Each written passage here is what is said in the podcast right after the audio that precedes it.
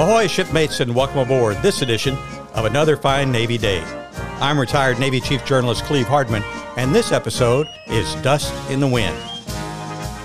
For many Navy veterans, the chosen final resting place is at sea. Burials at sea remain an honored tradition supported by active Navy ships throughout the fleet. It is not uncommon for families of Navy veterans to go through the appropriate channels to have services conducted. Ships are assigned duties when operating in waters off the U.S. coastline. Cremated remains are given to the ship and ceremonies are scheduled.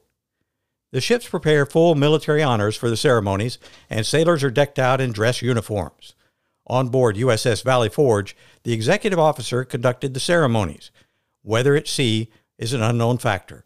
Heavy seas, stormy weather, or rain can be problematic for such services, which might require rescheduling.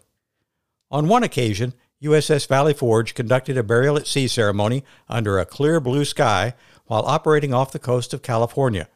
I was tasked to take photographs which would be presented to the family upon our return to home port. But just as the executive officer reached the moment to scatter the ashes at sea, a huge gust of wind swept the ship. The ashes were blown in every direction, with the lion's share all over my dress blue uniform. It was more gray than blue after that afternoon. All the participants scattered to get cleaned up, and upon return to port, I was first in line at the dry cleaners with my dress blues in need of a good cleaning. Thank you for being aboard for this edition of Another Fine Navy Day. I hope you'll be back with me again next week. Until then, fair winds and following seas.